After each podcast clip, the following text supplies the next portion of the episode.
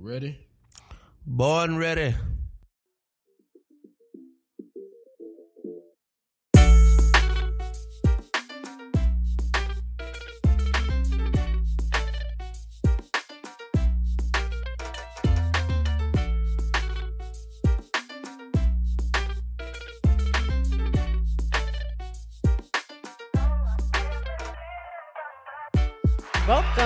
To another episode of your favorite political podcast, Where the Party At. I'm your host, Saba Long. Thank you, thank you for rocking with us. It has been another crazy week in politics. And of course, we have to start with the Friday night debate between Herschel Walker and Raphael Warnock. Let me give you a few highlights from this one hour debate. If you weren't sure if they were actually going to debate, but they finally did. And I think there's a lot of mixed reviews about uh, Herschel's, uh, or particularly Raphael Warnock, Senator Warnock's, uh, how he presented himself and how he answered questions or didn't. But let's talk about Herschel first. So, one of the big things, and I'm not going to highlight everything, but I'm going to highlight a couple things that I think you really need to pay attention to. One was about insulin. Take a listen to this back and forth. We passed the Inflation Reduction Act, which had two of my provisions. One caps the cost of prescription drugs for seniors so they don't have to choose between buying medicine and buying groceries. And one caps the cost of insulin. He said he would not have voted for the Inflation Reduction Act. And I think he should tell the people of Georgia why he thinks they should have expensive insulin and why the pharmaceutical companies should be able to charge us whatever they like. Well, first of all, may I respond? You know, I believe in reducing insulin, but at the same time, you got to eat right because he may not know, and I know many people that's on insulin, and unless you have a eating right, insulin is doing you no good. so you have to get food prices down and you got to get gas down so they can go get insulin. And you continue to pat yourself on the back. But right now, families are starving. Right now, families are hurting. And they're hurting because of the bills and the laws you're passing right now. Senator Warnock, I'll give you an opportunity for a Listen, rebuttal. I, I, I meet people all the time in my church who are trying to manage their diabetes. I've been there when they've gotten the news that they've got to get an amputation. And I think we're hearing from my opponent tonight that it's their fault that prices of insulin are being gouged.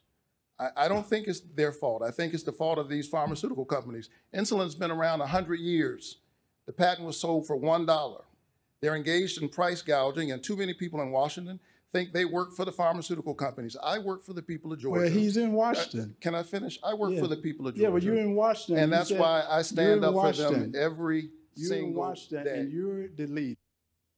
Okay, so a couple things about this. Yes, diet is partly a factor in if you become diabetic, but not always. So, just some stats from the CDC here. Type 1 diabetes is thought to be caused by an auto- autoimmune reaction, which means the body is attacking itself by mistake.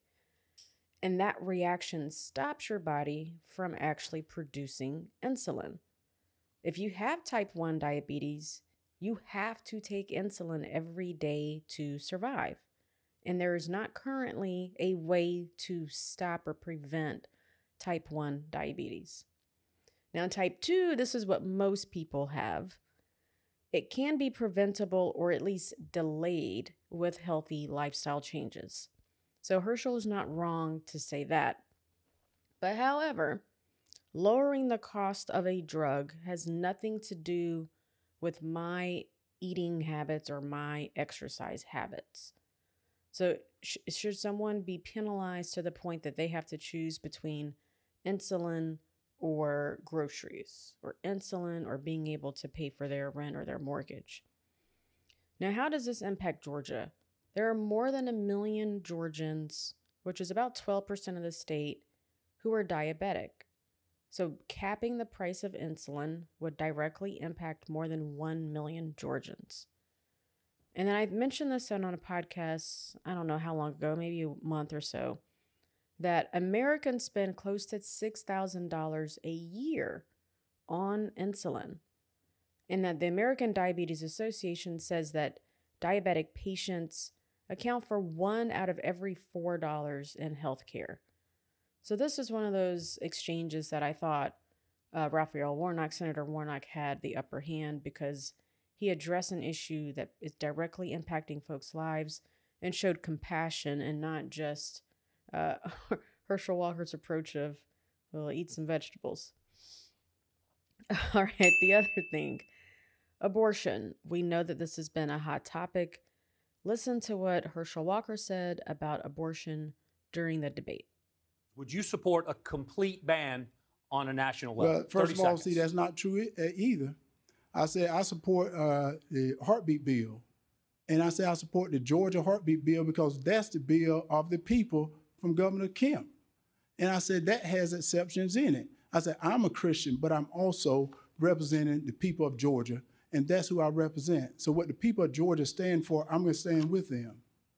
Now, take a listen to something that Herschel Walker said on the campaign trail. Well, there's not a national ban on abortion right now, and I think that's a problem. We uh, keep talking about things like that. Right now, I'm for life, and I'm no, not going to make an excuse for it. So, in the debate, he says one thing, but on the campaign trail, he has said something else. Now, what I was surprised by is that Warnock did not immediately call Herschel out on his response in the debate. Right after Herschel said that, the moderator then asked an abortion related question to Warnock, but instead of going on the offense, he dismissed it. He dismissed a complete opportunity to remind women and men who want women to have access to an abortion that Herschel can't be trusted on the issue. And I would have gone into, you said this in the past and you're saying this today, so which one is it? Uh, an AJC poll showed that 48% of poll respondents said they're more likely to back a candidate who does support abortion access, abortion rights. We know that the majority of Georgians, and again, this is according to polling, and the majority of Americans do not agree with the six week abortion ban. So that was also another opportunity to hit back at Herschel, and that was missed. And the last thing I want to talk about is the prop. So Herschel whipped out what appeared to be a law enforcement wallet or badge. This was when Warnock actually did give him a really good ding about um, mental health, but particularly as it re- relates to law enforcement. And he said, Herschel, I've never pretended to be law enforcement or something to that effect. So there's a lot of back and forth about was this real or was this like a Cracker Jack, you know, toy? Herschel Walker in the past was an honorary deputy. And that just means it's kind of like when the city gives you, like, the mayor's like, oh, I'm going to give you the keys to the city for the day. It doesn't mean that you have any kind of power or access. It just means that you're being recognized for being a community leader or someone that, you know, is friendly with that particular agency or that administration. Um, now, again, the other thing is that in law enforcement, within sheriff's offices, you are deputized by the sheriff. So whenever there is a new sheriff, you have to be re-deputized. Every single deputy has to be re-deputized by that new sheriff. That did not occur. And so in the past, he can say that he was an honorary deputy, but in the present, he is not an honorary deputy.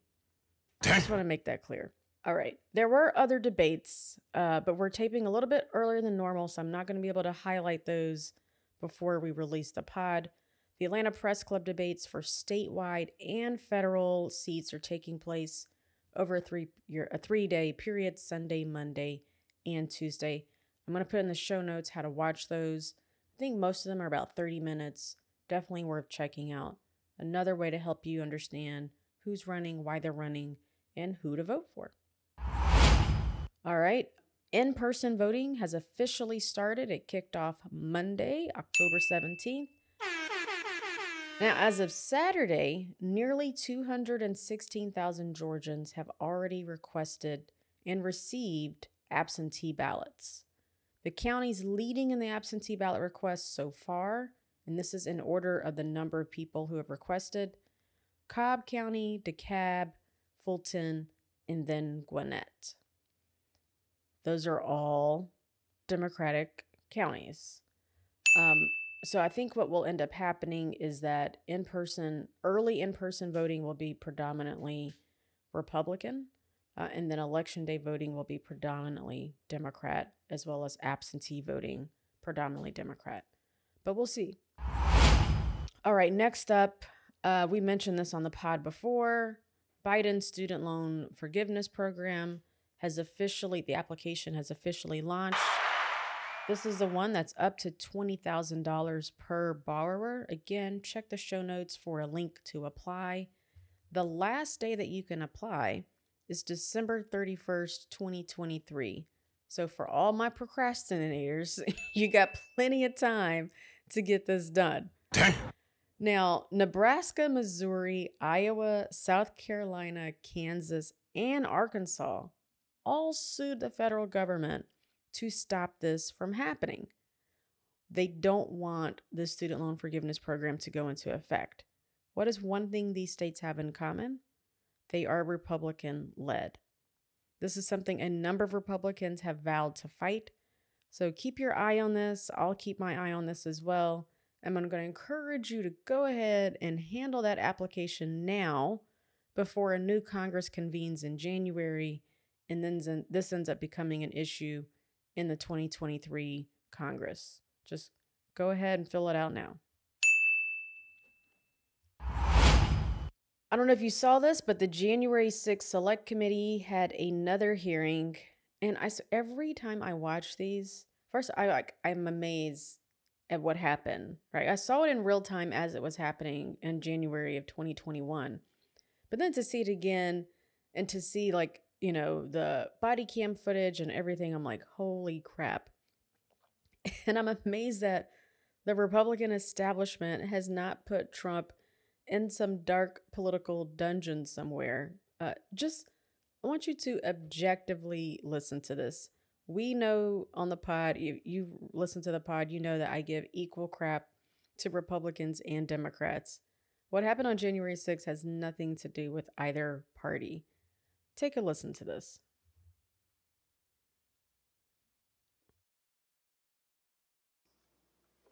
And what Trump's going to do is just declare victory, right? He's going to declare victory. But that doesn't mean he's the winner. He's just going to say he's the winner. The Democrats, more of our people vote early that count. Theirs voted mail. And so they're going to have a natural disadvantage, and Trump's going to take advantage of it. That's our strategy. He's going to declare himself a winner. So when you wake up Wednesday morning, it's going to be a firestorm. Also, also, if Trump is if Trump is losing mm. by ten or eleven o'clock at night, mm. it's going to be even crazier.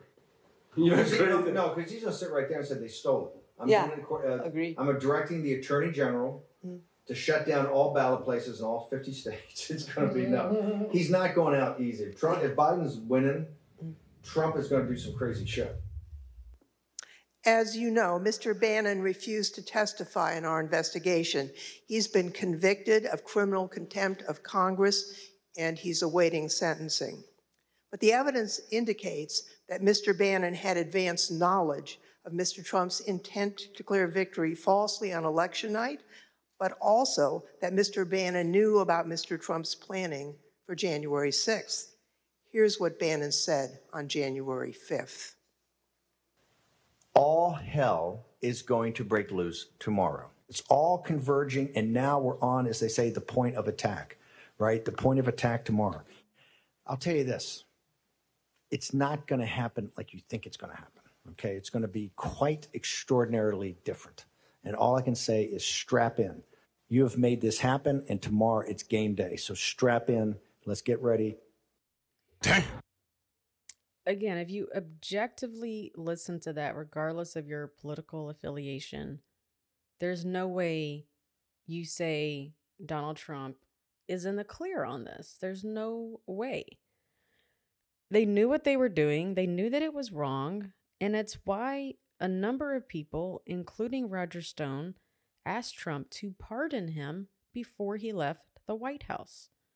So, first, let's listen to a snippet from the hearing, and a documentary that will soon be released about the entire thing. It features Roger Stone. Um, and again, just listen to this. This is remarkable. Now, recently, the Select Committee got footage of Mr. Stone before and after uh, the election from Danish filmmaker Christopher Guldbrandsen pursuant to a subpoena. Right before the election, here's Roger Stone talking about what President Trump would do after the election. Let's just hope we're celebrating. I suspect it'll be, I really do suspect it'll still be up in the air. But when that happens, the key thing to do is to claim victory. Possession is nine tenths of the law. No, we won. F- you. Sorry, over. We won. You're wrong. F- you. ABC. I said, Lord, and let's get right to the violence. That's what I'm.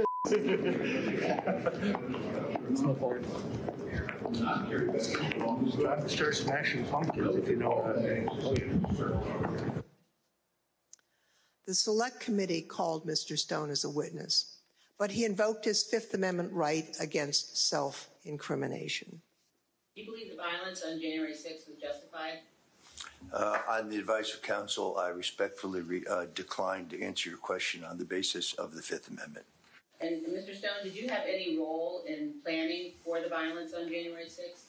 Uh, once again, I will assert my Fifth Amendment right to decline to answer your question. Although we don't yet have all the relevant records of Roger Stone's communications, even Stone's own social media posts acknowledge that he spoke with Donald Trump on December 27th as preparations for January 6th were underway. In this post, you can see how Roger Stone talked about his conversations with President Trump. He wrote, I also told the president exactly how he can appoint a special counsel with full subpoena power to ensure those who are attempting to steal the 2020 election through voter fraud are charged and convicted, and to ensure Donald Trump continues as our president.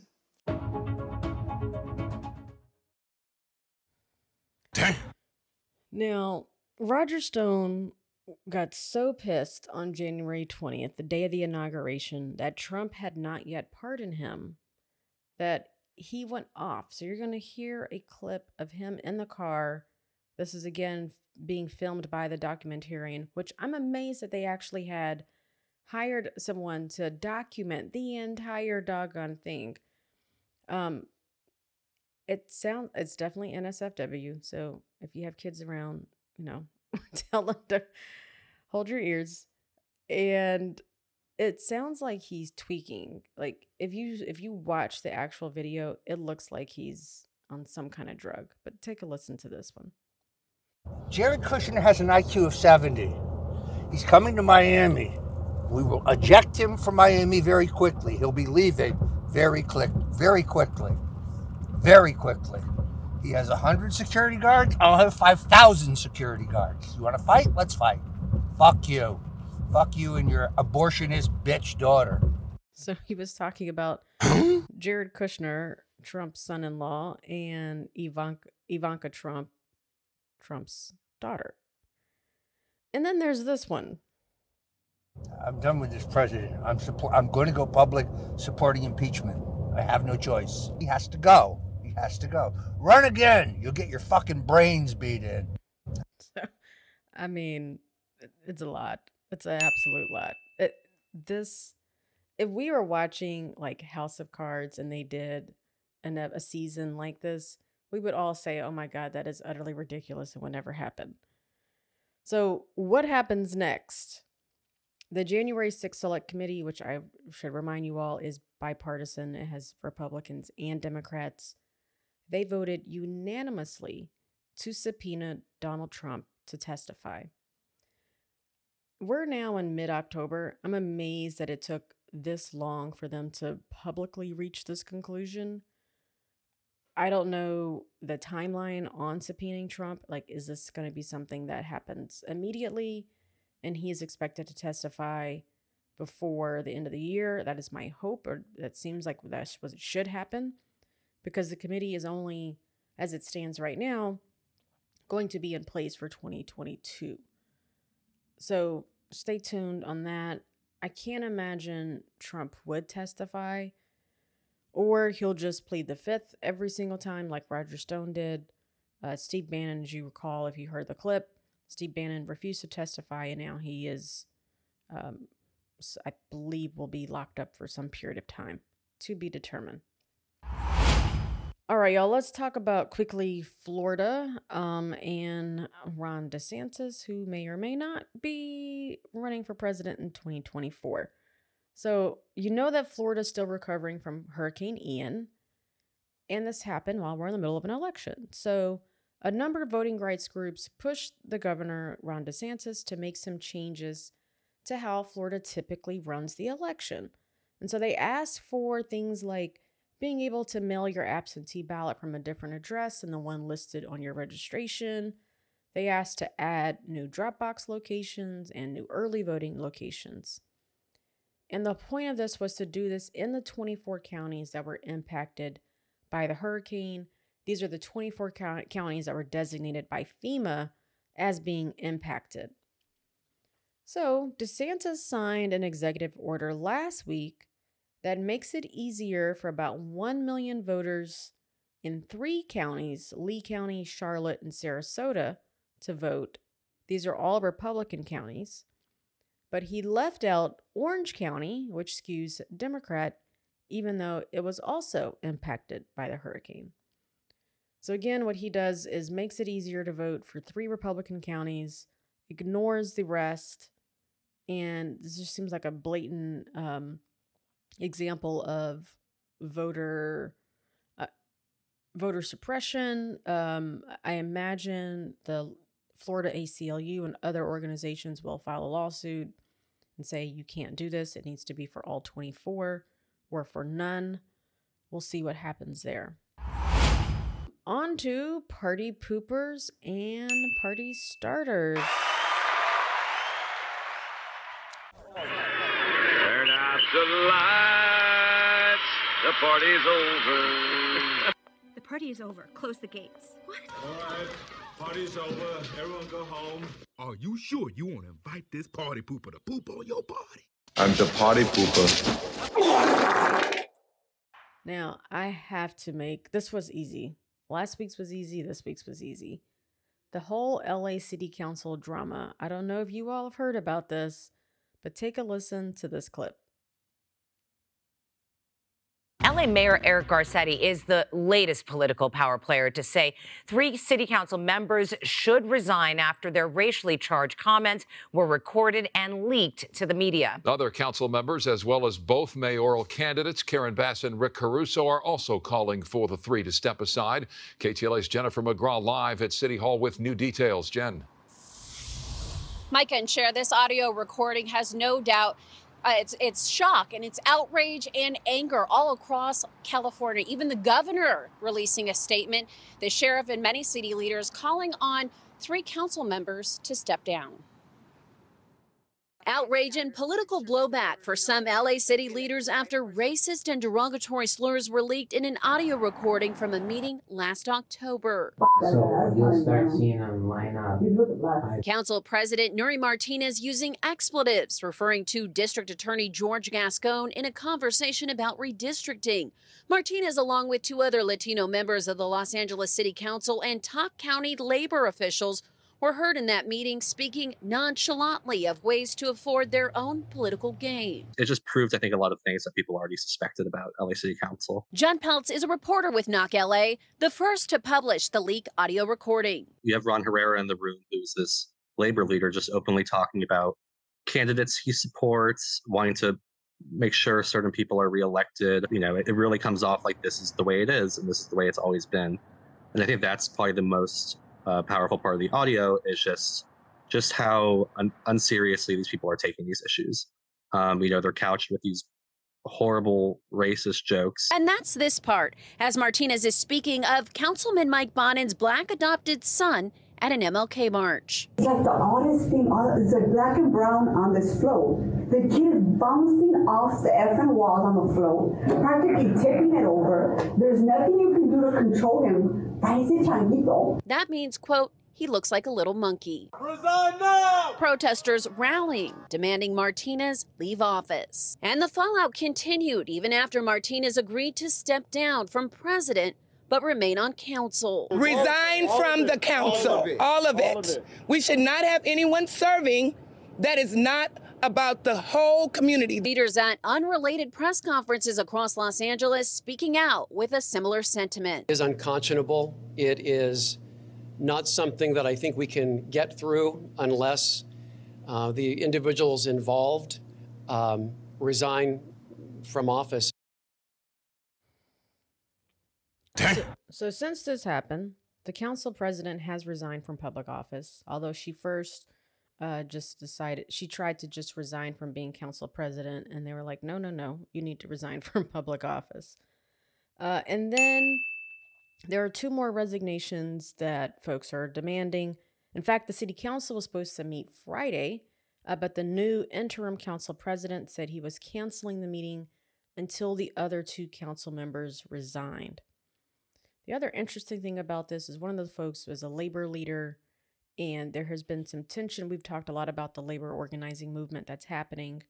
There's tension between big labor, which is what he represented, and organizations like the Democratic Socialists, um, who are taking a different approach. Now, by the way, all of these folks were Democrats. Every single one of them were Democrats. So, absolutely, positively a party pooper. I should also note that President Biden early on called for resignations as well.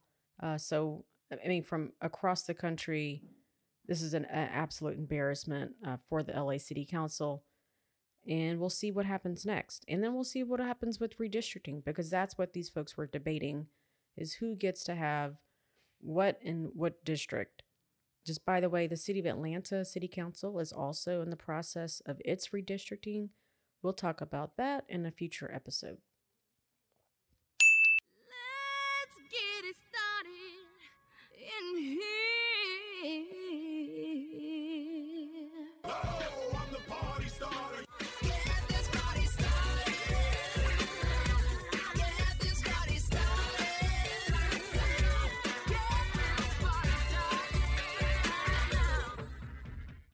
Right, the party starter is hands down the Sandy Hook families who are one step closer to having some closure on the entire debacle between the Sandy Hook families and Alex Jones, who is, I I rarely find a human being despicable, but he is absolutely despicable. Take a listen to a clip about this whole ordeal. They want to scare everybody away from freedom and scare us away from questioning Uvalde and what really happened there or, or Parkland or any other event. And guess what? We're not scared and we're not going away and we're not going to stop. And literally, for hundreds of thousands of dollars, I can keep them in court for years. I can appeal this stuff. We can stand up against this travesty, against the billions of dollars they want. It's a joke. So please go to InfoWarsStore.com and get Vitamin Mineral Fusion, get X3, get all the great products that are there that keep us on air at InfoWarsStore.com. So he's yeah. So he uh they were they were the the jury or the uh judge rather ruled about a billion dollars, I think plus some legal fees uh that he would be on the hook for. So it's not quite clear how much of that they'll actually be able to recoup and get. I believe Alex Jones is worth around 200 million or so. And so obviously this judgment is far more than what he's worth. But it seems like it might be one of those things where he is paying these families for the rest of his life. And I think that is perfectly fine considering all the havoc that he has wreaked on these folks. It's one thing to question if something occurred, it's another to badger and antagonize grieving families and communities. And that's what he did. Yes, you have a First Amendment right to an extent. You can say what you like, but there will be consequences for what you say. And that's what this showed. Now, unfortunately, I'm not convinced that what happened, the judge's ruling, will change behavior. I, I think the same type of folks like Alex Jones will continue to say and do what they do. But hopefully, each time they do that, uh, justice will be on the side um, of those who were put in harm's way because of their actions. All right, y'all, that is today's show. As always, thank you for tuning in. Don't forget that early voting is underway October 17th. The last day to vote is November 8th. If you don't know how who to vote for, how to vote, any of that, go to I'm going to plug our new site atlantaciviccircle.org. We just released a voter guide in partnership with the AJC, and we ask questions of these candidates, questions that I know you want to know the answers to. So check it out. Look and see who you want to vote for. Make an informed vote. Until next time, thank you for tuning in to Where the Party At. You told me we'll see him tonight. Oh, yes. I will see you tonight at the Russell Center for Innovation for our debate watch party between none other than Abrams and Brian Kemp. Who will be the next governor of Georgia? Will Brian Kemp get a second term or will Stacey beat him? We will see, but we'll talk about it first on the debate stage. Join us Monday night. The debate starts at 7 o'clock sharp. So don't be one of those folks that I'm gonna roll in at 7:30. You're gonna miss half the debate. And then after that, we'll have a live pod. See you then.